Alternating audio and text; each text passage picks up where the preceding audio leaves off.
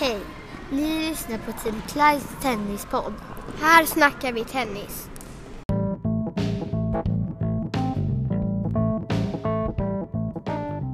Jajamän, då är det dags för ett nytt avsnitt av Team Kleins tennispodd. Här snackar vi tennis. Och förutom Magnus Gusten Gustafsson som jag tror att ni alla känner till vid det här laget så har vi med oss Torbjörn Nilsson, en av Sveriges bästa fotbollsspelare genom tiderna. Med erfarenhet från att bland annat ha varit proffs i PSV Eindhoven, Kaiserslautern, eh, varit en av de största spelarna i IFK Göteborgs historia, eh, jättemånga landskamper på meritlistan och som coach eh, och ledare har han dessutom tränat flertalet svenska klubbar, svenska U21-landslaget eh, med mera, med mera. Så luta dig tillbaka eh, och lyssna på ett super Härligt och inspirerande samtal med Gusten och med Torbjörn Nilsson. Då sitter vi här eh, med en ny podd framför oss eh, med, Magnus Gustafsson som, som vanligt bredvid mig eh, och med Torbjörn Nilsson. Välkommen till den här podcasten Torbjörn. Tack så mycket. Jag tänkte börja Gusten, när du och jag började prata om att göra ett antal poddavsnitt så, så var ju Torbjörn en av de första du sa att han, han vill vi ha med och prata med i ett av avsnitten. Var, varför ville du så gärna med Torbjörn? Ja, för det första då många känner eller de flesta känner till eh, Torbjörns idrottskarriär. Men ja. det är just de värderingarna som Torbjörn har eh, i, i, eh, både som för människan, för juniorer och så vidare. Det är det som jag eh, tyckte var allra viktigast. Ja. Det är Torbjörn, Mats Wilander, kanske någon till i Sverige som jag ja, håller väldigt, väldigt högt. Ja. så att jag har sett fram emot den här intervjun i ja, flera år. För vi tänkte ju fråga dig Torbjörn under pandemin. Och sen så blev det som det blev då liksom att vi, vi kunde inte träffas. Så att eh, det här tillfället har jag sett framåt jättelänge. Ja, vad häftigt, vad häftigt. Vi kan börja där lite Torbjörn så här. Eh, idag som, vi kommer prata lite om din idrottsliga bakgrund också då. Men, men som ledare idag, vad, vad, har du för värdeord eller för värderingar du jobbar ut efter? Ja, innan jag började så vill jag bara säga så här. Jag spelade tennis. Jag, jag ja. älskade tennis. Eh, och jag skulle vilja haft Magnus Gustafssons forehand. inte Nej, men fåraren när, när han small till den vet du. Fy fan alltså. Jag hade sluppit springa och jaga bollar alltså. Ja. Ja. Så ja. har du följt tennisen lite grann? Du har följt Gustens karriär och, och sådär eller? Ja, oh, ja. Gusten var ju med och tränade med oss när jag var tränare i ÖIS. Eh, nej, men tennis har alltid legat mig varmt i hjärtat. Det, det är längdskidåkning det roligaste. Ja. Och för fyra år sedan tror jag, det var precis innan pandemin, så fick jag sitta på Wimbledon. Okay. Bakom eh, på tennis ska man ju sitta bakom för att se bäst. Ah, så ah. jag fick se Federer där och eh, Djokovic och, okay. ja, och hon som var världstrea i, i, Så jag såg tre singelmatcher. Ah, och sen som, han som var med mig, han sa så här, nu måste vi gå. Nej men jag kunde suttit där flera timmar till alltså. ja, det var helt underbart. Spelar du själv också eller? Eh, nu spelar jag inte. Nej. Men eh, jag spelade väldigt mycket. Under, ja, men jag fick aldrig den där jävla forehanden som jag skulle vilja haft. Det. ja. Alright, men om vi går där till, till liksom värderingarna. Vad, vad, vad, jobbar du ute efter för, eh, för värdeord eller för värderingar i ditt ledarskap? Eh, jag, jag utgår från eh, det jag inte själv upplevde när jag hade en hockeytränare en gång. Mm. Som eh, skällde ut mig för jag hade slöa skridskor när han gav mig dåliga förutsättningar. Jag fick inte spela och sen när jag fick spela när de ledde med 5-0 ja. då, då, var jag inte speciellt mjuk. Jag hade suttit i 40 minuter i minus 10 grader med böjda ben och åtsnörade skridskor. Så jag kände inte benen eller fötterna. Eh, så han skällde ut mig för jag ramlade några gånger på eh, första bytet där. Okay. Ja, så han gapade efter 10-15 sekunder. Så gapade han ut mig och skällde ut mig för jag hade slöa skridskor. Okay. Där slutade min hockeykarriär. Ja. 11-12 år gammal. Just det, så just det vill jag inte att någon eller ungdom ska uppleva. Ja, just det. Så det, det, det, det är det, som ligger, ja, det är det som ligger längst där inne. Ja. Så, eh, och sen så, så, så, öppnar man ju upp sig mer och mer kring olika värdeord. Så här. Men eh, just det, barn just ska kunna gå till sin idrott eller sin hobby. Om jag säger så. Ja, och ja. kunna känna sig trygga och ha roligt. Just det. det är efter 14-15 års ålder som man börjar med kanske nu finns det någon inriktning på det här. Ja, ja just det. Just det. Hur, hur eh, för man fram eh, liksom, eh, kritik då, eller den typen av feedback eh, till de yngre till exempel? På ett bra sätt? Ja, Ehm, ja, min fru säger att inte jag är bra på det när det gäller henne så att eh, jag kanske... Eh, jag vet eh, den här TV-serien vi hade. Eh, så när vi spelade in den så var det första två, tre veckorna var inga problem. För det alla, vi var ju nya. Vi, man var sån här populärtränade som det heter. Eh, de lyssnade och sen efter två, tre veckor upptäckte vi att smekmånaden var över.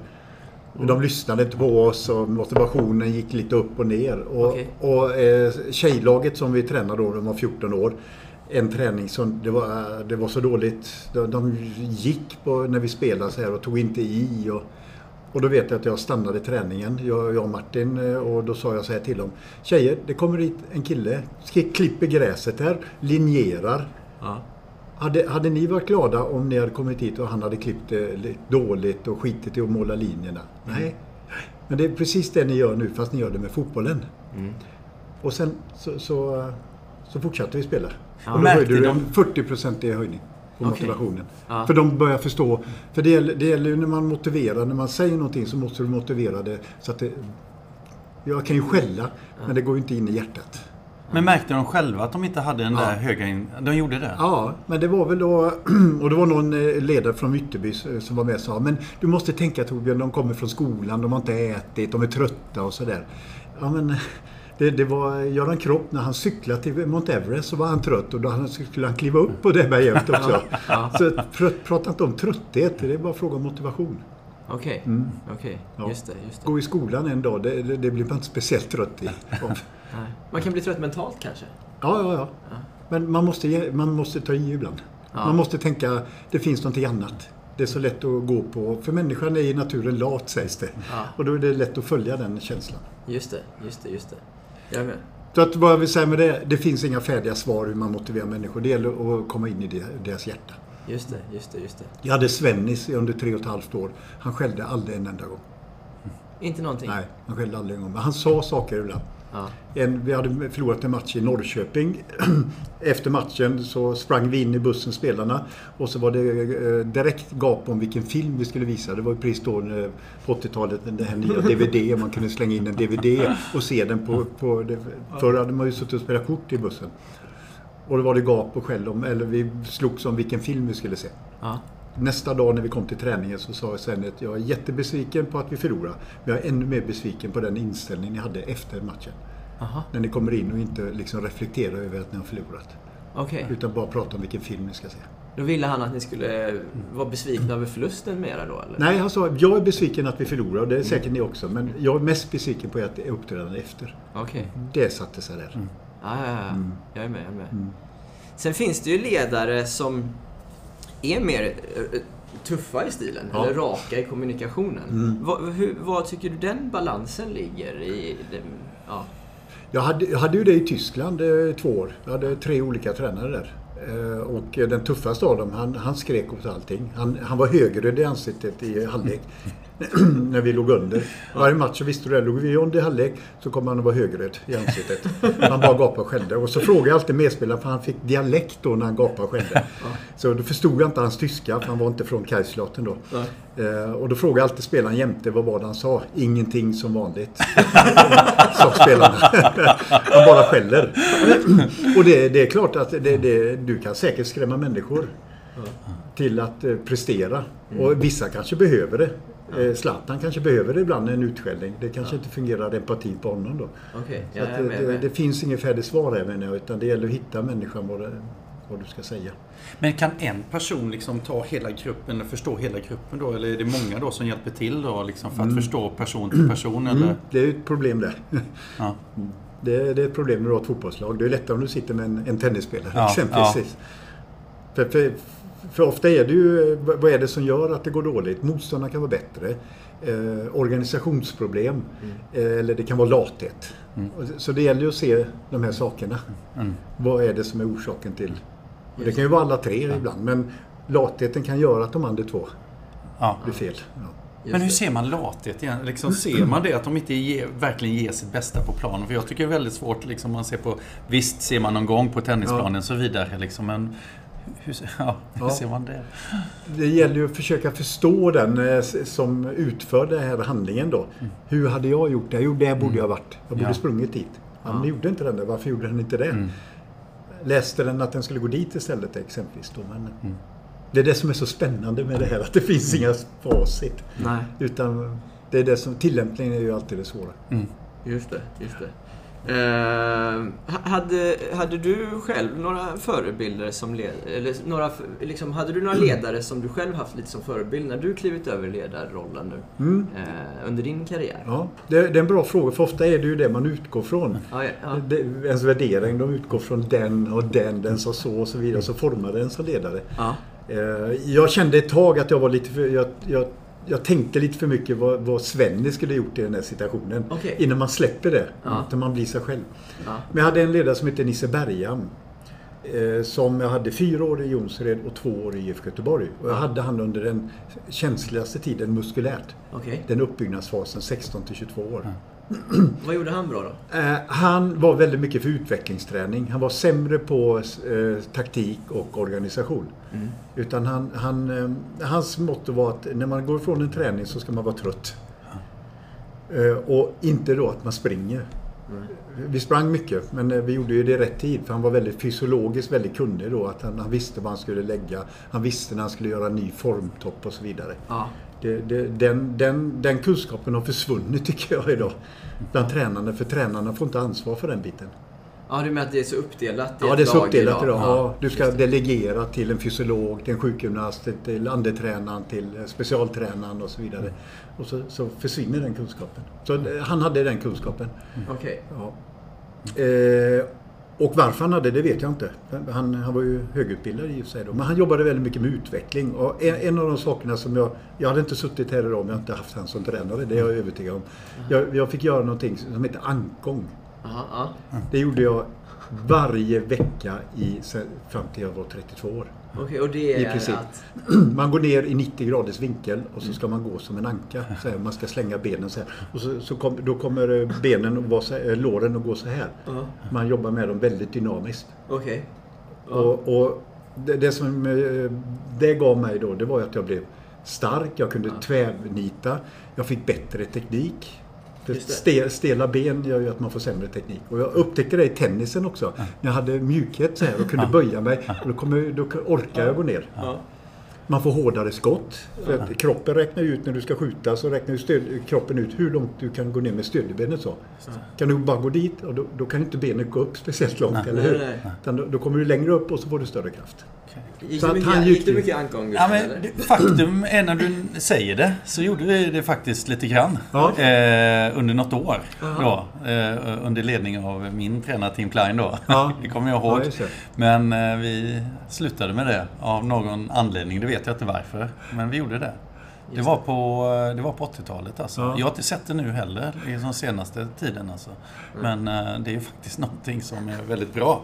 Som, eh, just med starka lår och allting. Liksom, så att, Just det. Som du säger. Ja. Det, det blir som konsekvens av det. Jag, jag, när jag är ute och föreläser så brukar jag prata med tränare om det. Försök hitta konsekvensträning. Träna det så ger det den konsekvensen. Just det. För det ger utveckling ofta. Ja, ja. Just det.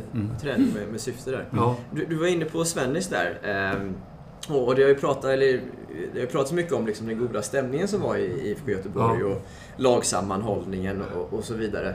Va, vad tror du var nyckeln till att den gruppen kom så tight med varandra? Eh, har du någon reflektion kring det? Vad som var... Sven? Svennis var ju en stor del av det. Eftersom han eh, jobbade så som han gjorde. Eh, sen var det att det kom en samling människor som han givetvis hade värvat då. Många av dem hade han värvat. Några var kvar sedan tidigare men han såg ju direkt att det här måste jag få för att få fram det jag vill få fram på Ja. fotbollsplanen i samordning.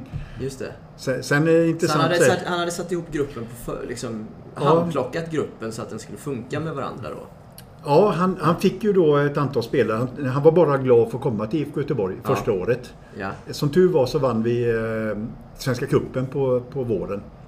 Som räddade honom kvar tydligen. För vi, vi började spela långa bollar bara. Han var ju Bob Houghton och Roy Hodgson-fan. Eh, Vilket var lång boll direkt från backlinjen. Och det var ju de inte vana vid på Ullevi här. Så att publiken skrev ju skicka hem den där jävla värmlänningen. För de tyckte att inte vi spelade änglafotboll. Som det hette. Ja. Men så tur var så vann vi då Svenska Cupen vilket gjorde då att vi fick spela i cupvinnarcupen som det hette som är borttagen idag. Och, och vi fick ju komma till kvartsfinal där mot Arsenal. Ja. Och, eh, på våren 80. Efter ett och ett halvt år. Vi förlorade med 5-1 på Highbury och så spelade vi 0-0 där. Och då upptäckte han att om jag ska utveckla den här gruppen för att komma. Ja. För han hade tydligen det i, i sin tanke att vi ska spela i Europa. Ja. Så måste jag värva. Och det var då vi började värva in lite spelare och de blev handplockade då. Det var lite landslagsspelare. Då gick det att värva hand, äh, landslagsspelare inom svensk fotboll. Ja. Ja. Nå, någonting jag upplevde i den gruppen som jag tycker är så viktigt, det är ju humorn som fanns i gruppen då. Liksom. Ja. Framförallt liksom, när jag är nervös och så vidare. Liksom, har man någon liksom, som kan få en att skratta och lite så, liksom, så, så underlättar det mycket. Var det också någonting som Svennis tänkte när han värvade? Liksom, det var ju väldigt många goa personer runt omkring kändes det som, Ja. liksom, med mycket humor. Mm. Han, han värvar nog eh, inte med den tanken tror jag inte. Alltså alla var ju olika människotyper. En del var politiskt till höger, en del var till vänster, en del var i mitten. En del var snåla, en del var jävligt generösa. Men på plan så, så blev vi en enad front på något sätt. För vi, vi förstod värdet av att eh, att jobba tillsammans, då, då kan vi inte ha olika åsikter. Eller ta med oss det personliga som vi tycker om den personen. Ja. Nu blev vi en väldigt bra grupp ändå fastän vi var väldigt olika som grupp. Men vad tror du var ny- nyckeln till det? Alltså, Ja. när, man nu, när man väl har en grupp, så här, Ja. nu har vi de här spelarna som är olika. Ja. Vad tror du är nyckeln i ledarskapet för att det ska bli en sån eh, sammanhållning? Mm. Om man inte tänker att man kan värva in så Nej. att det passar liksom. Eh, Det, det finns en modell som heter IMGD-modellen som en kvinna som Susan Whelan har skrivit. Som jag har kommit i kontakt med efter jag blev fotbollstränare. Ja. När jag var fotbollstränare kände jag inte till den. Ja. Eh, ja. Den, den visar hur en grupp utvecklas i fyra steg. Okej. Eh, Och när jag tittar på den, vilka värdeord det är i varje steg där för att gruppen ska kunna gå vidare upp till, då, till fjärde som heter arbete och produktivitet. Och där får man harmoni som vi hade. Så tittar jag på de här så ser jag, men det var ju så Svennis jobbade för fan. Ja.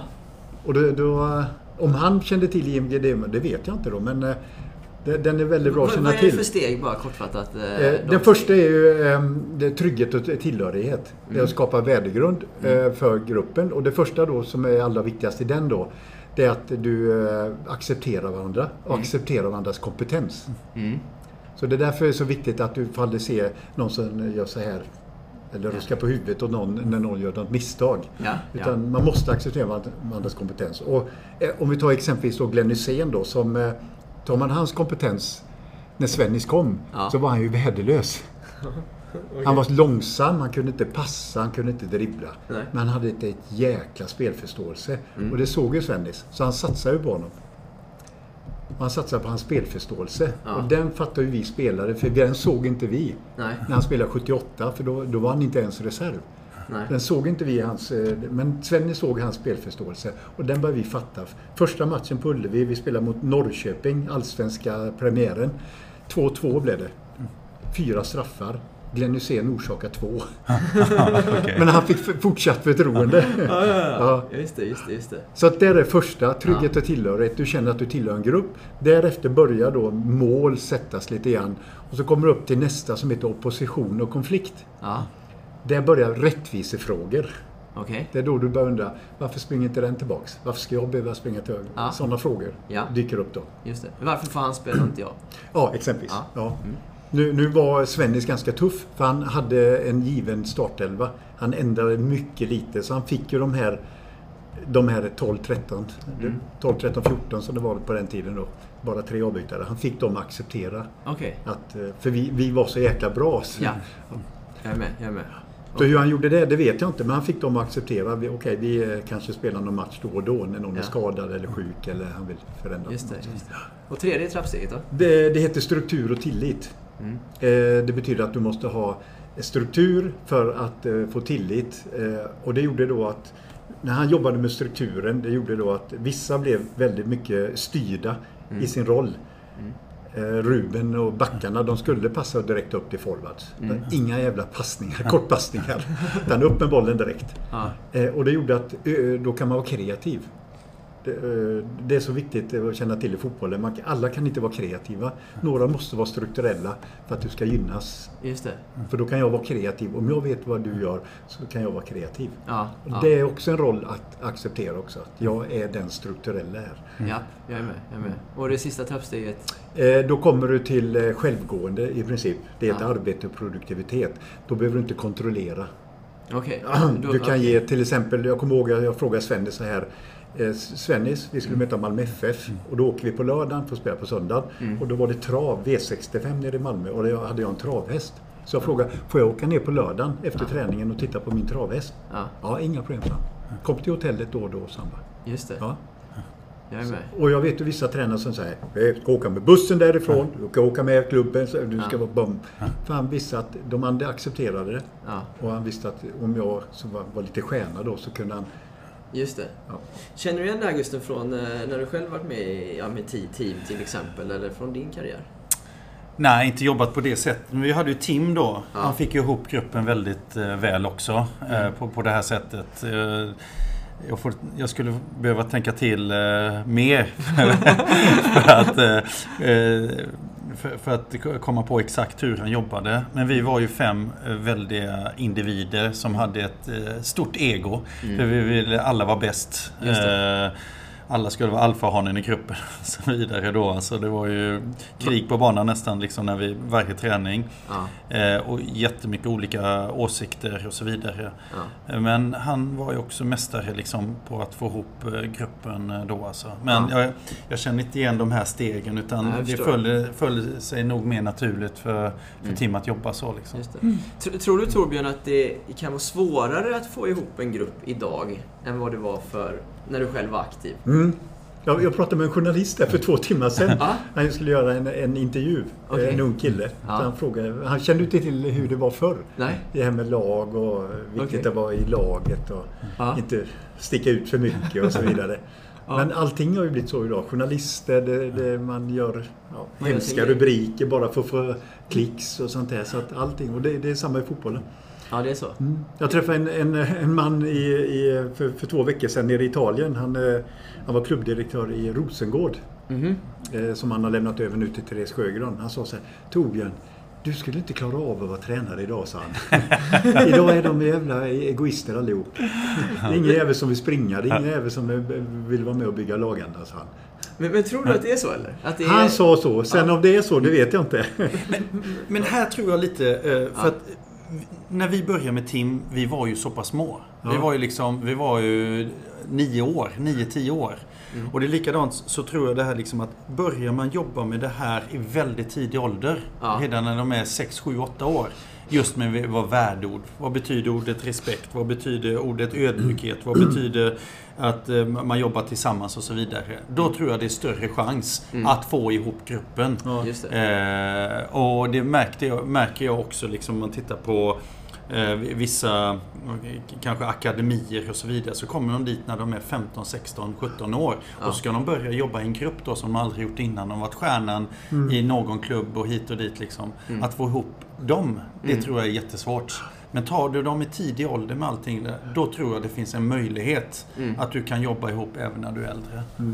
Mm. För det märker vi också liksom på de, de Vi började med Små Lirare för 11 år sedan och de är ju uppe i Klein Players nu och jobbar väldigt mycket tillsammans och åker tillsammans. Mm. Och de har ju oerhört stor hjälp av varandra märker man eh, då alltså. Men som Mm. sagt, skulle man tagit dem nu så Mm. tror jag det skulle varit mycket svårare att få ihop dem. Sen, sen är problemet som du var inne på lite grann där med IMGD-modellen. Alltså de flesta grupper idag är ju befintliga. Om, Ja, du, om ja. du kommer hit här, de, de som sitter här, De de, är, de, de är redan där uppe Ja. och så kommer en nyanställd. Mm. Ja, då ska man gå ner där och hämta den för att den ska känna Just det. att ta hand om nyanställda, den ska känna att den är Ja. välkommen och så vidare. Så, så den kan komma upp dit så fort Ja. som möjligt. Just det. Och det är inte alltid lätt. Nej, jag är med. Jag är med. Vad, om man pratar ungdomsidrott, eh, Tor, Torbjörn, vad tycker du föräldrarna har för roll eh, till, till barnen som är aktiva idag? Eller vad är föräldrarnas viktigaste roll snarare? Hålla sig ifrån när de idrottar. Tänker du så? Ja. Berätta mer. Eh, därför, eh, alltså när förälder tar för stort steg in i sitt barns idrott, Ja. då är det galet. Okej. Ja, och Ja. det, vad det är, det har vi olika åsikter om. Men Mm. för mig är det när de kommer... Okej, de kan stå och titta på en match. Ja. Men när de börjar heja Jonsred och applådera och ha... eh, Alltså jag hade skämts ögonen nu med. Om jag var 11-12 år och min mamma och pappa hade ställt sig så. Ja, okej. Det hade jag gjort. Just det. Jag fick hålla på med idrott för, för min egen skull. Mm. Va, hur, hur var dina föräldrar liksom? De var aldrig att titta. Aldrig? Aldrig. Och kom de så skämdes jag. Okej. Ja, men de, de, eh, de sa aldrig någonting som tur var. Nej, nej. Men de skjutsade och så, eller hur eh, fungerade det? Nej. Nej, det, fann, det fanns inte på den tiden. Pappa kom hem sent och jag cyklade tidigt för jag skulle palla äpplen i Stättered. Jag och en kompis som hette Boine. Så vi fick eh, ett äpple i oss innan träningen Okej, okej, okej. Just det, just det, just det. Det, det har ju sin charm men det, det är också Åh, ska vi släppa vårt barn eh, åtta kilometer till Jonsered på en cykel? Hur Ja. vågar man det? Och, Ja, ja. just det, just det. Just Ja. det. Men där kanske det, är, eh, där kanske det skiljer sig lite mot tennisen, Gusten, eller? För, Mm. för eh, i tennisen kanske det ibland krävs ett annat föräldraengagemang när man ska köra, man kör själv barnet till tävlingar Mm. eller det är svårt för, i fotboll så är det ett lag som åker tillsammans kanske Ja. i början och så vidare. Mm. Men vad tror du om det? Ja, jag tror framförallt den här bilresan är den värsta resan. Liksom, att eh, kunna hålla sig som förälder. Man, man, eh, de åker till en tävling och så åker 10 mil och sen så, så tycker man att barnet inte har presterat som man har sett på träning och så vidare. Ja. Eh, och sen så sitta sig och bita sig i tungan liksom hela vägen hem. Mm. Eh, men det är ju... Det, det är ju det, är ju så liksom, föräldrarna ska ju bara vara chauffören i så fall och om barnet själv vill prata om det Ja, då är det klart att man ska försöka och, och eh, berätta på, på ett bra sätt liksom och Alltså vara en bra pedagog utan att skälla Ja. om- om man säger då va. Eh, men som vi har i, i Smålira till, till exempel, då, då behövs det ju föräldrar då liksom Ja. som leder grupperna. Mm. Så att då är ju föräldrarna involverade i sina e- egna barn. Mm. Eh, men jag tycker att de eh, ledare som, som jag upplevt i alla fall i Smålira har gjort det på ett eh, väldigt, väldigt eh, bra sätt. Ja. Utan att eh, gå in eh, för mycket just i sitt eh, barns eh, idrottande. eh, Just det. Då, alltså. Just det, just det, just det. Jag är med. Mm. Eh, jag, jag läste GP idag. Jag vet inte om ni har läst det. nej, Läs GP ska ni få se. vad står det här? Om eh, det att det har blivit så tufft i eh, ungdomsidrotten. Okej. Eh, Man märker nu, speciellt nu i slutet på serien, det serier ska avgöras. Ja. Hur det blev eh, föräldrar som går in och skäller ut domare. För 11, 12, 13 år. Domarna vågar inte döma mer, eller vill inte döma mer. Barn som slåss på träningen. Så det är ett enormt problem. Det stod om Göteborgs fotbollsförbunds ordförande, Patrik Gustafsson. Har man för dålig föräldrautbildning inom olika eh, Ja, det, idrotter? det, ja, det finns det Dr. Jekyll och Mr. Hyde. vet du. Ändå? Ja, Okej. de, de, Okej. Jag var på en ungdomscup i, i eh, förra veckan. Tittade på nioåringar. Och då står det en förälder och coachar, coachar de här. Fast tränaren står på andra sidan och ska coacha. Då står han och coachar sitt barn och kanske då barnet som är in där framför mål nu. Jag springer tillbaks hela tiden så här. Och jag tänker, är de dumma i huvudet eller? Har de inte fattat någonting? Nej. Men Nej, du vet, en del de hamnar där och så går de in i känslan och så är de borta. Ja, ja. ja. Eh, om man eh, byter ämne, ämne lite så här, men, men eh, hur... hur eh, var i ligger balansen mellan att fokusera på, om vi pratar liksom spelarutveckling och prestation, Mm. att fokusera på prestationen kontra resultatet? Ja. Hur, hur har du tänkt kring det? Både som spelare och som ledare kanske? Jag, jag har lille Vincent, nio år, som försöksobjekt. Lilla barnbarnet. Ja, berätta. Eh, om vi nu ska ta fotbollen så, Ja. så, så, så handlar det väldigt mycket om att i ryggmärgen tycka att det är roligt. Så vi spelar ofta han och jag, vi har köpt sådana här småmål. Eh, så spelar vi eh, en mot en. Ja, Och jag, jag gör mål när han är dålig. Jag tar bollen från när han är, när, han är dålig för han ska lära sig. ja, Och, och det har jag gjort i två års, tre års tid. Det här. nu. Och det, det tror jag hans pappa också gör, Peter. Eller min son då.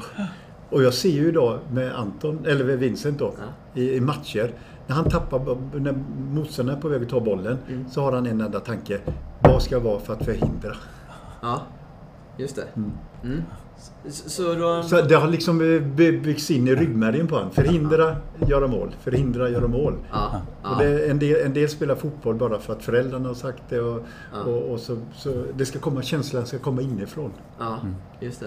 Det, det. det tror jag är så jäkla viktigt. Och att den byggs in i lek. För, för le, leken... eh, När jag pratar med vissa tränare så tror de att lek det handlar om att göra kurragömma sista fem minuterna. Men lek är ett till, lektillstånd. Och det handlar om att få musklerna och använda musklerna, muskelminnet i alla lägen. Ja, När du är i lek så av, är du avslappnad. Och är du inte avslappnad så går du bara dit. Och det är samma med benet. Då använder du inte musklerna i alla lägen. mm. Det, det är så viktigt att leken finns där. Messi när han spelade fotboll när han var som bäst så lekte han. Fast det var viktigt. Mm. Just Så det. leken ska alltid finnas med i tävling. Tävlingsmomentet. Just det. Just det. Men Det du- känns som du är världsmästare på utmaningar, hitta utmaningar och så Ja. hela tiden. Och, och det, det är ju någonting som jag själv försöker inom tennisen, bara att jag är begränsad. Liksom. Men var, var, var får du all den inspirationen från? Liksom? Jag, jag såg i programmet, liksom, det var någon, någon övning när jag hade liksom att alla skulle göra mål. Alla hade en ballong med ett snöre och gjorde de mål så klipptes en ballong bort och så Ja. vidare. Och det är ju genialiskt. Och du berättade andra, och jag såg andra saker på det här programmet som, som gjorde att Gud vad kul, jag skulle också vilja vara barn på nytt. Liksom. Ja. Var får du inspirationen från? Ja, det, det var Martins övning där med ballongen. Ja, ja, När han kommer där så sa jag, vad, är det? Ja, men det han sa att det, det gäller att bli av med ballongen. Ja. Det, det, det handlar om att få naturligt platsbyten. När backen ser att har gjort mål och inte har någon ballong, för det var bara hur många ballonger som skulle bli avklippta som räknades. Då byter de plats. För att de vill, Ja, just det. Är ju ingen att backen är back då. Du vet att backen är Forva så går ju... Ja, just det. Precis. Ja, så blir precis. det, då blir det ju lektillstånd. Ja, ja, Men det. Ni måste höra en rolig historia med det. Vi gjorde ju den och jag tycker den är väldigt pedagogisk med Ja. platsbyten så. Eh, och så var jag på, satt på en färja till Kärringön i, i eh, somras. Så sitter en kille och tittar på mig så här, så går han fram till mig. Hej Torbjörn, vi, vi följde serien och jag har köpt boken Tredje vägen, sa han. Den är jättebra. Men du, när vi spelar det här ballongspelet så har vi en tjej, hon skiter i, hon vill göra tio mål ändå. Vad gör jag då, sa han. Bra fråga. Ja, ja, det har jag inte en aning om, sa jag. Hon vill inte hjälpa de andra att göra mål. Hon skiter i om de vinner, bara hon får göra tio mål. Ja, ja det får jag fundera på, så. Men var får du all inspirationen ifrån liksom? Är det barnet i dig eller är det så, eh, runt omkring dig eller är du själv? Eller för att, ja. Det, det var Martin, Martin, eh, jag kan bara säga Martin Johansson då som var min eh, kol- kollega där. Vi, vi, vi, vi är totalt olika han och jag. Mm. Men jag var en semla utan grädde och när, när han kom till så fick vi en semla. Ja. Och han, var sem, eh, han var grädde utan semla. Så. Ja, ja. Så vi, vi, fick, vi var olika men vi... Men brainstormar ni fram liksom med Ja. olika övningar då och så? Eller? Det, det var så att vi, vi gjorde en app ihop. Jag har gjort, jag har skrivit en bok som heter Förstå spelets idé. Och som måste helst filmas för att man ska förstå det som händer på plan. Och det handlar väldigt mycket om att luras. Eh, och då började vi prata om eh, olika träningsmoment. Mm. Och så av en anledning så visade det sig att han träffade någon på SVT som hade sökt att göra en ungdomsserie som den här. Och då fick vi uppdraget. Och då började vi spana på hur vi skulle göra. På, olika, ja, men på olika övningar man vill ha med och, Ja. och sådana bitar. Så det, ja. så det vi gjorde, det var att strukturellt så tog jag hand om halva gruppen eh, på uppvärmningen och han hal, andra halvan. Och så bytte vi efter 12 minuter. Ja. Så vi, han gjorde sina övningar som var väldigt mycket lek och sånt där. Ja. Och mina var lite mer strukturerade. Sen fick jag ansvar för någonting, smålagsspelet. Ja. Eh, Där man spelar ett, en mot en, två mot två eller tre mot tre i 40 procent av tiden. Och sista 40 procenten det var temaspel, Okej. större spel. Och där är blandat ballongspelet då. Då har vi 30 temaspel i, i boken då där man kan få fram ett syfte då. Just det. Linus, finns det i tennisen? Finns det någon bra app eller finns det någon bra bok eller något sånt där? För det hade ju varit lysande liksom om eh, French Games och Hissen och Hot Ja. Seat, alla de här liksom samlade ett som, man tycker är, som barnen tycker är så roliga. Så In- man vet att de ger 100% hela tiden Ja. oavsett ålder. Ja, inte vad jag vet. Det vet jag inte. Eh, det, det kanske finns någon internationell sida. Det, det har jag ingen koll på. Men, men i Sverige finns det nog inte samlat på det, Det sättet. hade ju varit lysande att ta fram den boken. Den Ja. hade ju varit guld värd för alla. Det tror jag många hade haft hjälp av. Verkligen. Eh, uppdelat på ett bra sätt. Eh, för att samla det. Mm. Verkligen. Men, men Torbjörn, om man säger hur, hur, eh, hur, jag vet att man kanske inte riktigt kan säga så, men, men liksom det, det perfekta träningspasset, vad innehåller det? Oj, det var en svår fråga. Det är en bra fråga, men den var svår. Ja, det är Gustens fråga från Eh, Om man tar övergripande så ska barnen gå därifrån trötta, ha lärt sig något och är lyckliga. Ja, Ja, just det. det, det tror jag är jätteviktigt. Ehm, vad, det kan vara, det, det, det, det, det vet till, till exempel på uppvärmningen där så försöker jag göra saker som att de inte bara blir varma och Ja. utan till exempel man kan göra något som heter eh, kunskapsstafetten. Okej. Då är de fem och fem, fyra lag till exempel, eller tre lag. Och så joggar de, då får de en fråga. Mm. Eh, vad, vad, vad heter Sveriges största arbetsgivare? Så får de ett kryss två. Ja, Eh, H&M, eh, McDonalds eller Securitas. ja, Och så ska de eh, prata om det. Så springer de för 100 meter tillbaks. Och sen så ska de visa då ett kryss eller två. okej. Ja. Ja, just det. Och om de har rätt då så... Ja, då, då har de fått ett poäng. Ja. Och så får de en ny fråga. Sveriges tredje största ö. Och så Ja. får de ett kryss två och så joggar de 100 meter bak. Och det de upplever då det är att de fattar inte att de joggar utan de blir så involverade och pratar. Jag bara älskar det. Jag gör liknande sådär liksom att du vet ta tid. Ja. Nu kommer det tillbaka om två minuter den som kommer. Ja, den det, det är också någon sån Den här finns i grej. boken också. Och jag bara älskar de här grejerna alltså. Det, jag går igång på det här Den var bra 100%. faktiskt. Ja, det. Ja, men Och längtat de till den här någonting. boken nu alltså till tennisen. Ja, Ja. jag glömde boken hemma. Ja. Jag hade tänkt Ja, ja, med plus en men- plansch då. Men i alla fall så att, eh, att de, de är trötta. De har lärt sig någonting, inte bara fotbollsmässigt. De har lärt sig att respektera varandra. De har lärt sig någonting i fotbollen. Ja, just det. Just det. Du, du, du, jag förstår att du liksom gillar ju tävlingsmomentet. Mm. Eh, ska allt vara i tävlingsmoment? Allt, allt? Eller Eh. kan man göra grejer utan tävlingsmoment också? Eh, Det kan man göra. Det kan man göra men eh, jag lägger in ofta att det, det, roliga med fotbollen, det, är ju, det kanske kan vara i tennis, det, det är att du kan bedöma i, inte bara resultat, tid eller ett antal. Du kan bedöma estetiskt också. Mm. Till barn som är lite yngre då, då kan du slänga en boll så här så ska de ta emot den och dämpa den. Ja. Och då ska den som slänger bollen ska bedöma om eh, 0 till 10. Ungefär som konståkning då. Du får en femma för den mottagningen. Så slänger den till den och ska den ta emot. Ja, Okej. du får en sjua. Och ungarna älskar det. Ja. Ja, jag bara ler när jag hör det här. Alltså, det var, åh, vad underbart. Ja, eh, vilken inspiration man får till, till tennisen. Vi gör samma sak. Just det. Så att eh, trötta är viktigt. Jag kommer ihåg när- med Nisse Berghams träningar. Man gick alltid ifrån där trött. Just det. Mm. Just det. Jag är med. Just det, Och vad vi precis. säger med det också. Det, boken handlar väldigt mycket om att, och det står i den, släpp instruerandet. Mm. Eh, och så visar, då visar vi ett spel två, där man spelar två mot två. eh, Ja. I intervaller. Ja. Två spelar och två vilar. Så byter man om hela tiden så här Ja. i minutintervaller. Det, det är jättejobbigt spel. Så man spelar så. Eh, skit i att instruera. Hämta bollarna istället. Ja. Ja. Men, men, Det är det viktigaste, att bollarna finns där. Inte bara att du säger någonting. Just det. Ja. Men, men eh, om vi säger att en spelare då eh, behöver lära sig något tekniskt. Ja. Då gör man det i pausen. Då gör man ju pausen. Ja. Okej. Inte under, inte under eh, Själva övningen. ut, utövandet. Just det, just det. Okej. Så det man kan visa då i, i den två mot två, det handlar väldigt mycket om anfallsmetod, bredd. Mm. Eh, Då kan man visa överlappning, eh, man kan visa hur man utmanar för att få en två mot en spel och så Mm. visar man försvarsspel. Just det. Och då gör man det i pausen när de ändå vilar.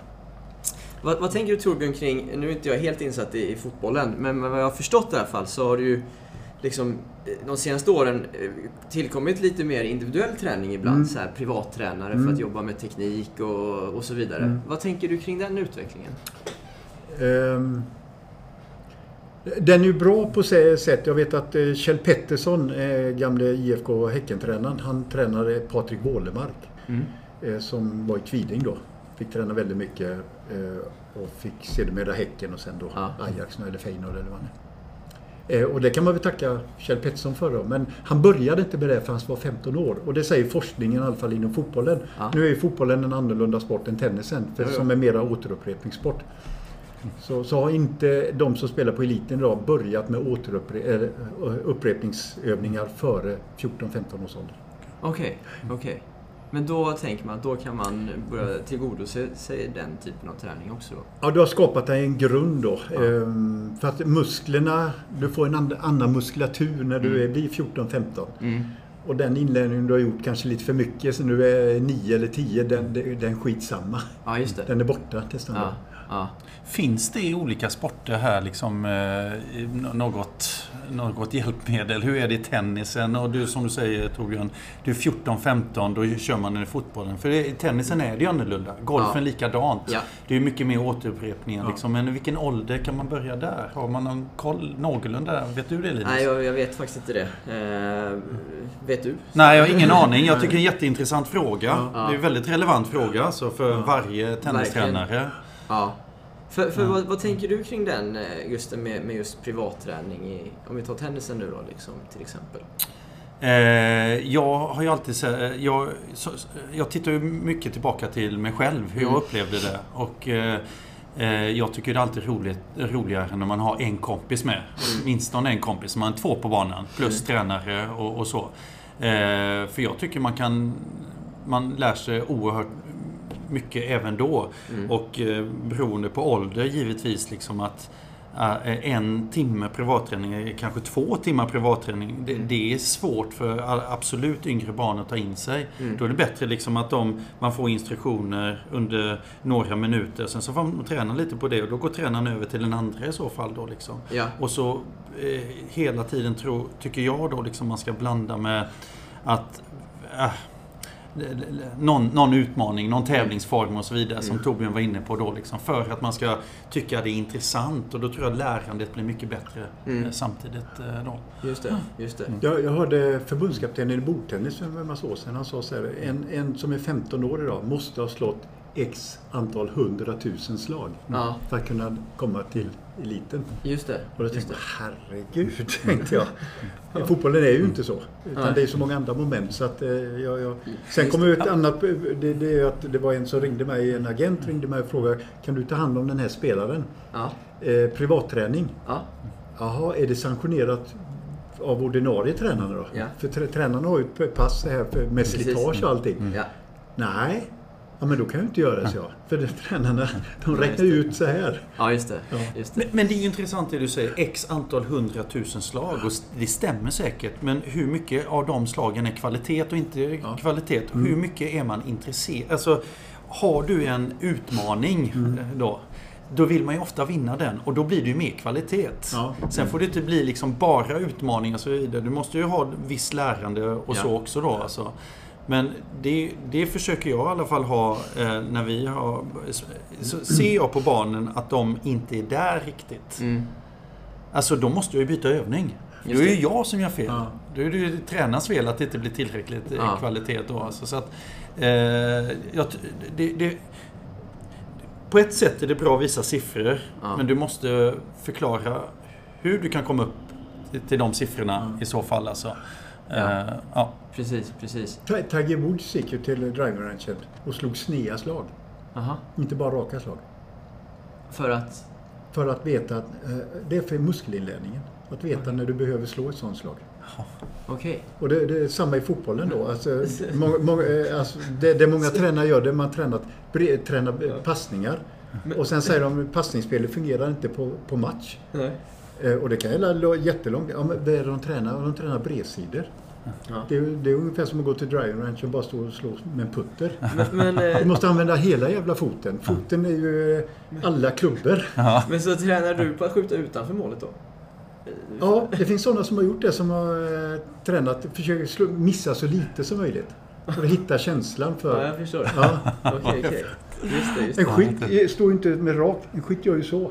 Ja, rör sig. Ja, rör sig så. Det är bästa... eh, F- Finns det något som du idag, Torbjörn, när du liksom har erfarenhet eh, även från ledarsidan, så här, eh, har, har känner att du liksom har lärt dig som du kanske hade haft nytta av när du själv var aktiv som spelare?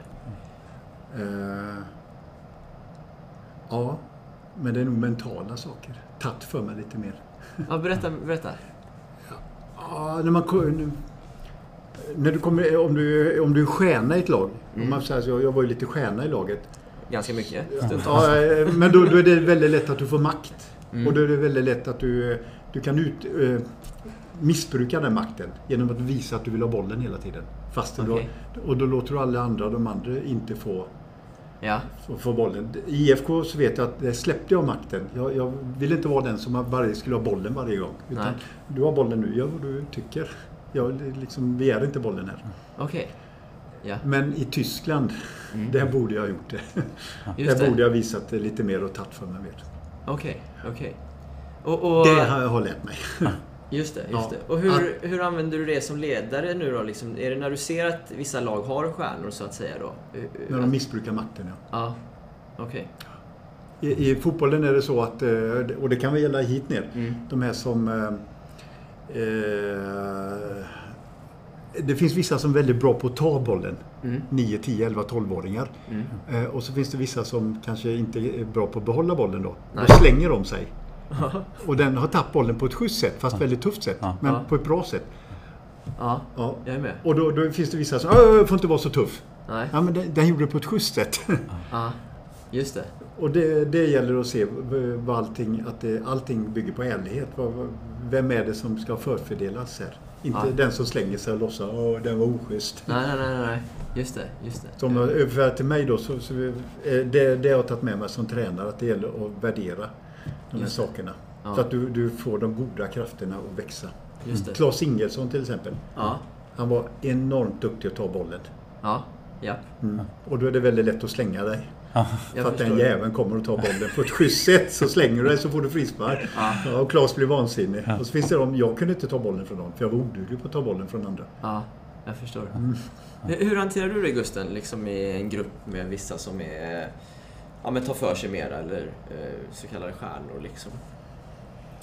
Nej men jag, jag tycker det är viktigt det där liksom att inför varje träning och inför varje pass och efter varje träning och efter varje pass man sätter sig ner 5-10 minuter Mm. och pratar om allting. Innan träningen så, så går man igenom lite ja, till exempel hur skolan har varit och det kan ju vara allting från eh, från att ÖIS har spelat eller något sånt där.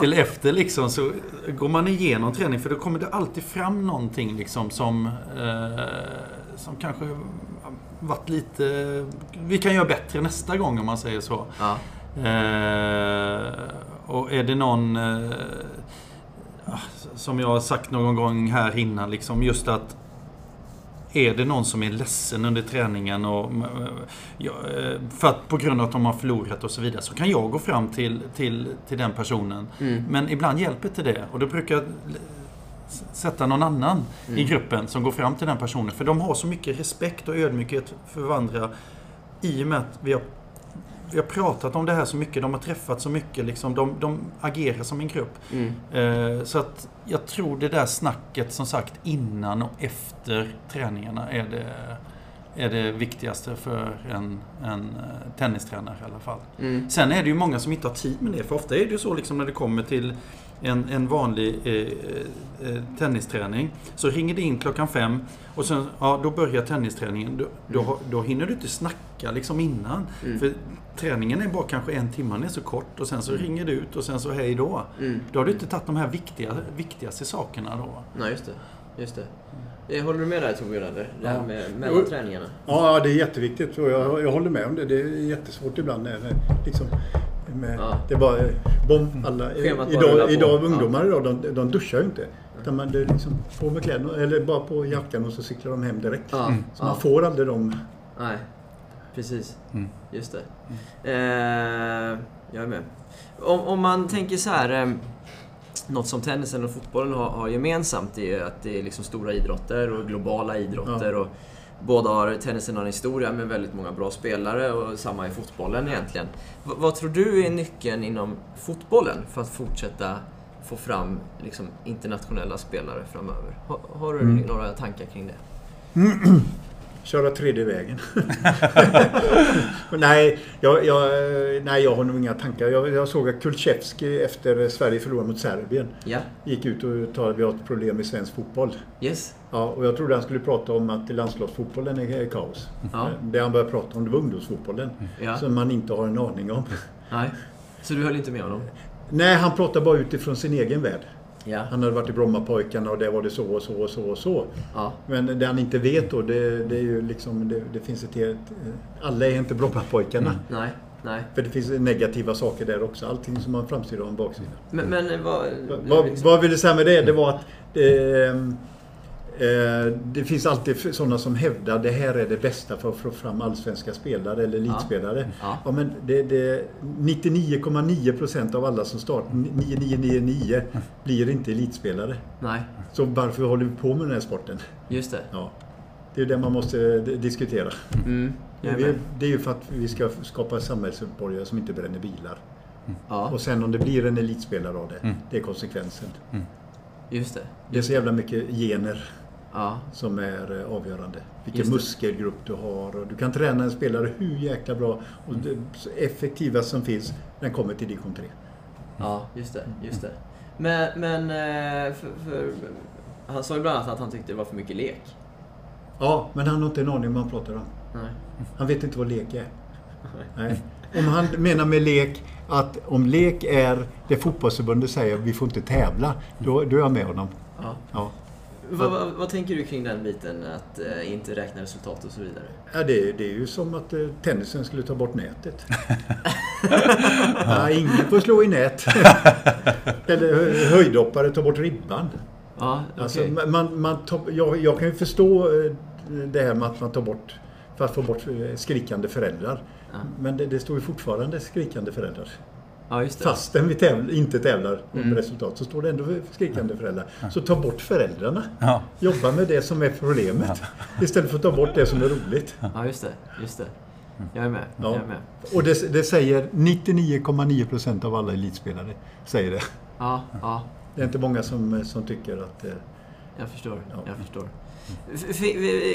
Fin- Finns det liksom någon röd tråd inom fotbollen från eh, till exempel eh, ri- riktlinjer eller, eller råd från förbundet ner mot klubbarna hur man ska lära ut? Hur man ska jobba liksom med spelarutvecklingen? Eh, De har ju en spelarutvecklingsplan. Mm, Eh, det finns det. Eh, jag, jag har tittat igenom dem Eh, och eh, det finns övningar där som är jättebra. Sen finns det tyvärr för många skrivprovsprodukter. Okej. Det är någon byråkrat som har kommit på en övning som eh, kan se bra ut på pappret men den fungerar inte i, i kontexten. Okej, Ja. just det. Eh, Det finns också en, eh, och det måste jag säga, det, det kändes som Nordkorea faktiskt. Någon på förbundet har skrivit hur mycket en 67, fem, 67, nej 56-åring tror jag börjar, hur mycket de ska träna. En gång i veckan, max 60 minuter. Ja. Och så stod det så ett uppdelat som en så här. Ja, nummer nio, ja då får de träna en och en halv timme. Okej, Två gånger i veckan. okej. Ja. Så stod det så hela vägen ner till 14 år. Ja, Eller ja. upp till 14 år. då. Okej. Jag tänkte, herregud, unga kan ju stå och spela fotboll hur länge som helst ute på gårdarna i flera timmar. Ja, Men i fotbollsträning som är inte lika effektiv, ja där får man bara träna 60 minuter enligt förbundet. Och varför så har de har skrivit det? Inte en aning. okej. Är det för att, eh, är det för att eh, man ska få tider på föreningen då när man ger, fördelar tider? Mm. Att de ska få de tiderna? Eller? Men det tror jag inte. Nej. Men det viktigaste för en, en, en fotbollstränare det är väl att få dem så intresserade så att de är så mycket ute som möjligt på eh, skolrasten och på gårdarna Ja, och bara ja. älskar det. Ja. Det är väl det som är det viktiga. Precis. Hade inte den jävla garageporten funnits för Björn Borg, då hade han ju inte vunnit fem Wimbledon. Han tyckte det var roligt. Ja. Nej, du får bara träna två gånger i veckan. Du är bara 12 år. ja, jag är med. Jag är med. Ja. Jag är med. Så att jag, jag har ingen råd, men det, det som kommer från förbundet eh, känns väl... Eh, det känns lite byråkratiskt om jag får säga så. Okej, okej. Mm. Ja, Bara för att det är intressant att jämföra med tennisen, för det vet ju du Gusten, så här, det, det pågår en diskussion hur mycket ansvar till exempel ett förbund eller en Mm. region ska ta för spelarutvecklingen i olika faser i en karriär. Så. Mm. Hur, hur ser det ut på fotbollssidan? Är det upp till klubbarna helt och hållet att leda spelaren framåt eller hjälper förbundet till med olika samlingar eller stöttning på olika sätt? Ja, det, det, det har varit en liten revolution för ett antal år sedan när vissa eh, förbund gick ur fotbollsförbundet. Man hade då eh, någonting, eh, Halmstadlägret, Sannarp, där de bästa 15-åringarna... Ja, elitlägret. Elitlägret, Ja, precis. exakt. Ja. Och det var några förbund som tyckte, Mal, ja, vilka, jag kommer inte ihåg, Västergötland, Göteborg och... så. Ja. De tyckte att det, det är för spetsat. Okej. Utan vi måste vara bredare för att Mm. ha så stort nät som möjligt. Mm, mm. Så att det finns olika syn på det här. Okej. Och vad som är rätt eller fel, det vet jag inte. Men Förbundet hjälper väl till med vissa saker. Man åkte ner till Belgien för ett antal år sedan Ja. för att ta reda på varför Belgien fick fram så jävla många bra fotbollsspelare. Ja. Och det man kom hem med, det var de strukturella reglerna. Det var Ja. inte vad man gjorde på träningen. Aha. Att eh, vi ska spela 5 mot 5, 7 mot 7, 9 mot 9. Planen ska in. Ja. Ja, den ska inte vara så lång och så vidare. ja. Sånt kom de hem med? Och, Sånt, okej. såna, såna, eh, det är ju förbundets eh, sak Okej. också. Men Ja. inte vad som gjordes på träning. Okej. För det, det tror jag inte, den kunskapen finns inte. Nej. Eller kompetensen finns bland klubbarna. Okej, okej, okej. Jag förstår. Mm. Eh, jag är med. Jag är med. Eh, vill du tillägga något Augusten, eller kändes det? Nej, men det... Jag... Ja. Jag är med. Ja, jag är med. Eh, Torbjörn, eh, vi, vi, har också, vi skulle också ha ett, någonting som finns i tennisen och fotbollen. är ju det här med liksom känslor och Mm. det emotionella Ja. under en match till exempel. Har du några tips liksom ifall man eh, eh, är nervös eller känner en Ja. anspänning inför en prestation till exempel? Hur man kan tänka då? 1986 eh, i april där så borde jag haft någon som sa till mig någonting. Mm. När vi skulle slå femte avgörande straffen i Barcelona. Eh, då blev jag så jävla nervös att jag backade en straff. Mm. Så jag, jag är inte rätt person att svara på det här för jag backade en straff. Ja men det är ju ett exceptionellt läge. Men liksom inför Ja. en viktig match, alltså för att få ut... eh, För att tycka det är roligt Ja. istället för bara att tycka att det är... Usch, vad jobbigt. Vi- Vissa saker måste man ju uppleva. Mm. Till exempel när jag för, började föreläsa så var jag ju så jävla nervös. Jag Ja. kunde, ja, Eh, så, så lärde jag mig vissa tekniker. Ja, vad kan det vara? Eh, och när man ska prata inför grupp 1, du måste skapa en bra start och ett bra avslut. Det som är däremellan behöver du inte träna på. Okej. Ja. Det är för att du ska slappna av. Mm. Avslutet här ifall det blir strular i mitten. Ja. Jag- Det, det var det första. Nummer två, titta på dem som är glada. Nummer tre, använd armarna. Okej. Fyra, tala om att du är nervös. Ja. Mm. All right. De hjälpte mig. Just det. Mm. Kan man överföra det till idrotten tror du? Eh, jag tror att man kan hitta, det står ju där att man ska, den här Dweck då, att man använder fantasin som inlärning. Ja. Det har ju du också gjort Gusten, Ja, lite grann. ja absolut. Ja, det, det är ju när man hamnar i stressade lägen. Ja. Tiebreak och eh, man får inte förlora nästa boll och så vidare. Det är inte lätt alltså. Det, fin- det liksom finns ingen quick fix på det. Eh, Det jag har upptäckt det är att jag spelar bäst golf när det inte gäller någonting. När jag är i viktiga tävlingar. Ja. Just det. Gäller ingenting, det, det spelar ingen roll om jag vinner då, då spelar jag bäst. Men möter jag kompisar, skulle vi inte tävla, då hade jag tyckt det var skittråkigt. Okej. Då vill jag tävla, då vill jag att det ska vara viktigt. Ja. Så det kan vara olika, det här på olika sätt för mig. Just det. Så här eh, liksom eh, i, med, i backspegeln Ja. inför den straffen Ja. där som du sa att du, du backade. Eh, hur hade du kunnat tänka istället för att våga ta dig an den? Nu när du sitter på ännu mer Mm. kunskap. Jag ville att, hade tränaren varit pedagogiskt Ja. så hade han gått till till mig, eh, Gunde Bengtsson då, som tyvärr är död nu, men han hade kunnat gå och sagt så här, Torbjörn, det spelar ingen roll om du missar, men ta, gör det här för du är äldst. Mm. Eh, se möjligheter, du har fyra möjligheter. Mm. För risken är när man ska slå en straff så ser man bara två möjligheter. Mm. Slår jag fel hörn så tar målvakten. Men se- se- ser man fyra möjligheter, där uppe, där nere, där uppe, där nere eller till och med i mitten, då kan man se fem, fem möjligheter. Ja, just det. Det är möjligt att det hade hjälpt mig. Okej, Mm. okej. Tror Men- du kan bli historisk om du slår in den här straffen? Ja. Det var ingenting ni diskuterade innan? Ingenting. Ingenting innan? Nej, det var dåligt ledarskap innan. Okej. Ja. För att det, det kom bara liksom, ja nu är matchen slut. Ja, nu Nu... måste vi, ja. Nej, det var jättedåligt ledarskap. Och han, han gjorde ett fel också, eh, Gunder. Han tog inte in en, en som var ordinarie, för vi hade fyra ordinarie straffläggare på planen. Ja. Och så gjorde han ett byte i förlängningen och tog in en som heter eller Tidan, Ja. som inte är straffläggare. Så hade vi en jämte som heter Jerry Karlsson, som också är mittfältspelare, som är straffläggare. Okej. Ja. Så hade han tagit in honom så hade vi haft straff, fem straffläggare. Ja, just det. Mm. Just det. Jag är med. Jag är med. Ja, så- Men det var lite färre ledare då än det är nu kan man säga. Ja, det var ingen som tänkte. Och så tyckte väl att jag, han tyckte väl att jag var stora stjärnan. Jag har väl inga problem med psyket. Nej, just det. Och det hade jag inte, men då. Precis Ja. där och då. Mm. Avgörande straff. Jag vill gå till Champions League-final. Just det. Då blev det kort. Ja, jag, jag, jag brukar säga det, de värsta ögonblicken Ja. som finns liksom i idrott överhuvudtaget. Det är två, det är just den här avgörande straffar. Nu i Champions League, men avgörande straffar en VM-final eller utslaget i Ryder Cup. Alltså. Det är två saker jag aldrig skulle gjort. Alltså. Det finns inte en chans. Jag skulle... Eller eh, inte missa den här bollen. Nej, men i tennis kan man ändå missa Nej. hur mycket som helst liksom, och ändå komma tillbaka. Men där känns det, okej, Ryder Cup, då får du två prickstår. Men liksom när hela världen står och tittar och åskådarna står i 100 meter. Ja, eh, och det, det är en liten eh, korridor där. Ja. Den skulle jag inte Nej. ta alltså. Ja, just Ja. det. Just det.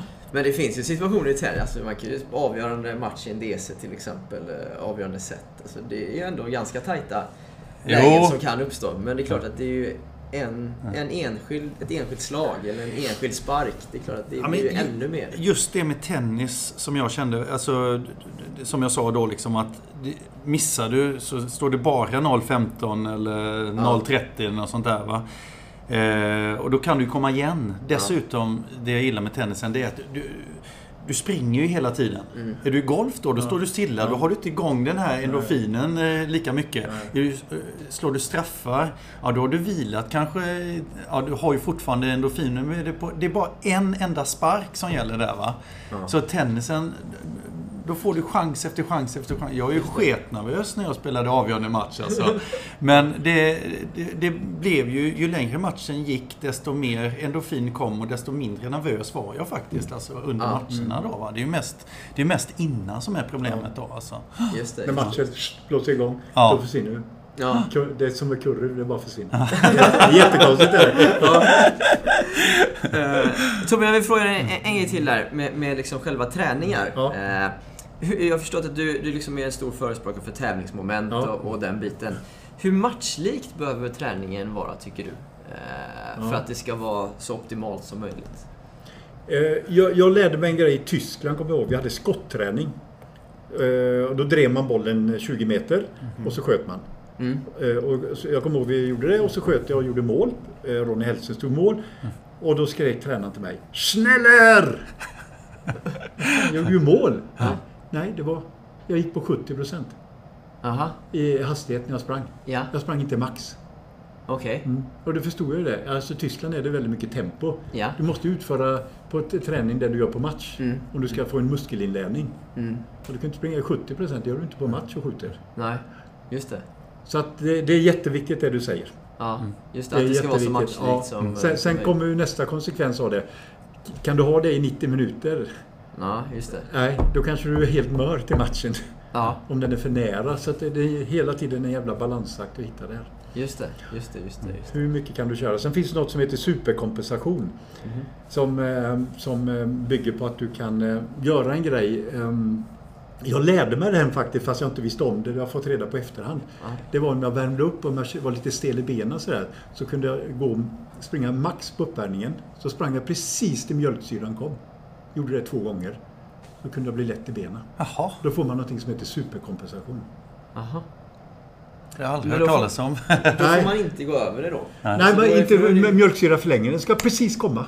Ja. Ja. Och det är olika, så man kan inte säga att det är 30 meter. Eller, Nej. utan, men jag gick sprang max. Och så Okej. kände jag nu, bara stanna. Och så kände jag att jag var god i benen sen. Okej, Kommer ofta efter uppvärmning till matchen sen. just det. Aha. Vad tänker du kring det Gusten med matchlik träning? Nej men jag håller ju med. Eh, och något som, eh, som jag tycker att vi brister på i, i svensk tennis mycket. Men det är också på grund av att eh, det, det är för dåligt eh, med hallar. Ja. då, liksom, det är ju att det där att man eh, just kan spela match eh, med kompisen och så vidare mycket då. Ja. Eh, det tycker jag görs alldeles för, dåligt. Mm. Eh, det är, antingen har du träning så har du tre, fyra stycken där med en tränare och sen ska du spela match då liksom. Mm. Det är jättestor skillnad då. Ja. Så att eh, du måste ju ha det där liksom med tränare och sen så två, tre på banan liksom. Men sen också på helgen ofta där, där du inte har eh, tränande träning. Kör så mycket som möjligt då liksom Ja. en, en mot en då. Eh, och på träningen och så vidare. Jag, som sagt, jag kan bara titta tillbaka till mig själv men jag, jag försökte alltid ge max för att jag ville alltid vinna på något sätt. Och Mm.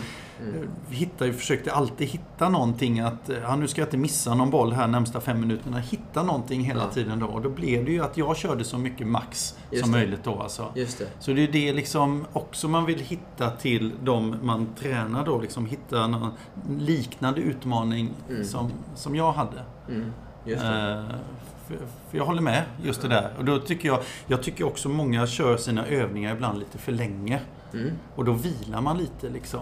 Ja. Då kör man kanske 80%. Då är Ja. det bättre att köra kortare eh, övningar Ja, och sen så vila mer. just det.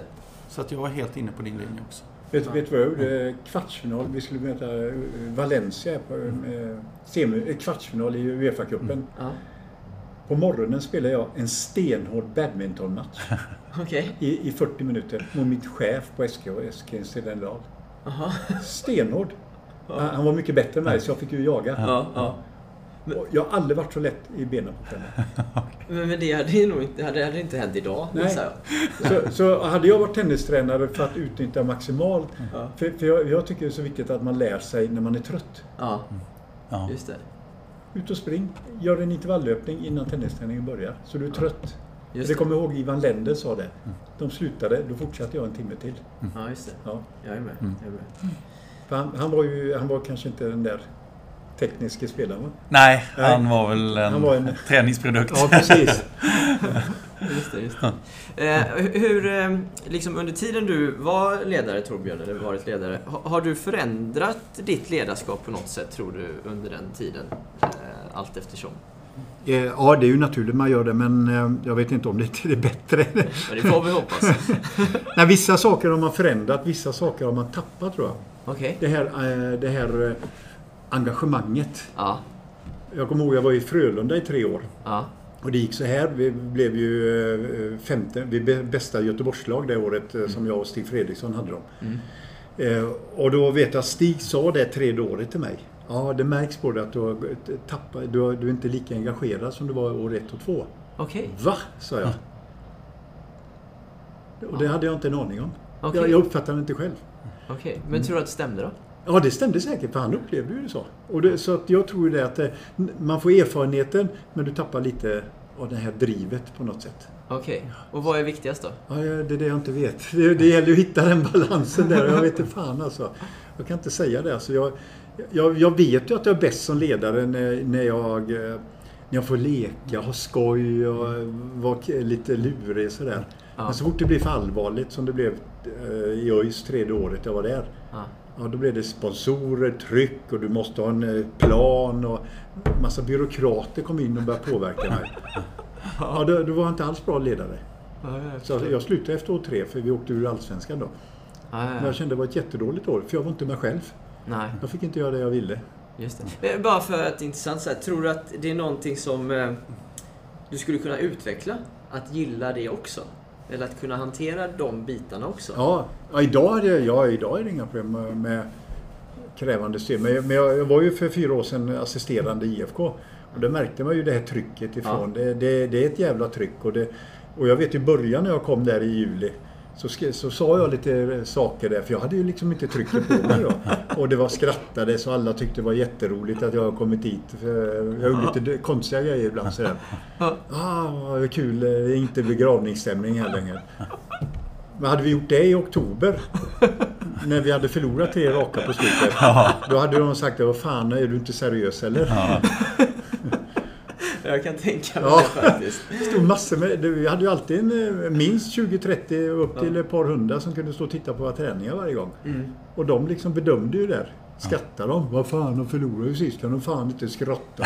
Men, men hur, hur upplevde du den pressen då? Eller den... Nej, det var inte roligt. Nej, det var så Nej, nu, nu, Ja. det nu åkte min hälsena. Ja. Så jag fick ju gå på kryckor det sista. Så jag tappade liksom sista en och en halv månaden där. Ja. Så jag kände att jag var inte riktigt delaktig då. När, Och, och, och, och ja, så kände jag också att eh, tränaren där, Alf Westerberg som är en bra pojke och en jättekunnig tränare. Han, han kunde inte det här med en, en ny formtopp. okej. Nej, Jag som jag kan då tycker jag. Ja, Jag vet att eh, har man ett, ett, ett eh, landslagsläger ja. där man har ledigt från matcher i 14 dagar. Då måste vi göra en formtopp. Just det, fysiskt menar En fysisk du? Formtopp, ja. Ja. Men det gjorde inte han. Nej, just det. Och jag tänkte, ja, ja, jag kan ju inte gå in som assisterande och börja påverka att han ska göra en formtopp. Nej, Ja, utan eh, då skulle man vila för de var trötta spelarna. Och det är precis det man inte ska göra. Du vet om man kommer hem efter en tuff arbetsdag, trött, jag vill bara sova. Så tar man ut och springer 7 kilometer. Sen är man ju hur pigg som helst. Ja, jag fattar. Jag Ja. fattar. Bara sista frågan Torbjörn där. Eh, Just på tal om det fysiska. Hur, hur, hur eh, idrottsspecifikt, eller fotbollsspecifikt i det här fallet, tycker du att man ska träna fysen som fotbollsspelare? Mm. Det, det, det är jättelurigt där, för jag, jag, jag var ingen löpare. Fotboll är en löpsport. Och Ja. jag upptäckte att om jag ska ha nytta av min explosiva muskler, Ja. jag, jag var inte bra på lång, så var Mm. jag tvungen att träna Mm. långlöpning. Mm. Mm. För att de explosiva, hade jag tränat explosivt eh, intervalllöpning Mm. privat så hade jag ju eh, bränt mig. Ja, Så jag, jag joggade okej. Privat för Ja. att använda mina muskler. Okej. Just det. Att de var optimala till match då. Ja, jag förstår. Jag förstår. All right. För, för det ju... Så det gäller att hitta sig själv, vem man är. Om man har långsamma muskler eller har du snabba muskler eller har du både och. Det finns ju Just tre det. muskeltyper. Just det. Och det lite efter vilken position man har Det laget också. kanske också. Precis, Just ja. vad man behöver. Jag är med. Jag är med. Min, min fru sa att eh, hon var och tittade på mig eh, när vi blev ihop då. eh, Så var hon och tittade på mig första matchen så hon så här. Vad, vad du går mycket? Va? sa jag. Men jag levde ju på 20, 30, 40 meters ryck hela Ja, ja, ja, tiden. ja. Ja. Just Alltså jag var ju inte mittfältaren som sprang upp och ner som hon trodde utan jag liksom Du- gick du- Var du ute 30 meters ryck så måste du återhämta dig. Ja, det är bra. Ja. Det låter som tennisspelare som går mellan bollarna. Ja, Ja. ja, jag är helt med. ja, tack. Eh, vad säger du Gustav, har du något mer du vill tillägga? Eller ska vi avrunda? Ah, jag är otroligt nöjd och jättekul att få ha den här intervjun. Otroligt Ja. roligt. Det var kul. Fan, fan du är ju journalist. Ja.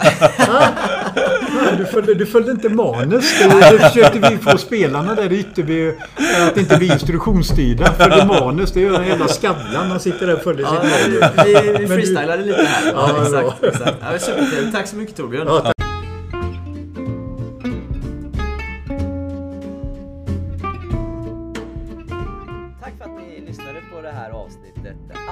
Otroligt härligt att få prata med eh, personer som kommer från andra idrotter och jag är helt säker på att Gusten håller med om det. Så eh, supertack till Torbjörn Nilsson som tog sig tid och eh, som vanligt tack till er som lyssnade. Eh, tillsammans så, så, så kan vi skapa en, ett ännu härligare eh, klimat för eh, ungdomar, juniorer men också såklart för alla oss andra eh, intresserade av tennis.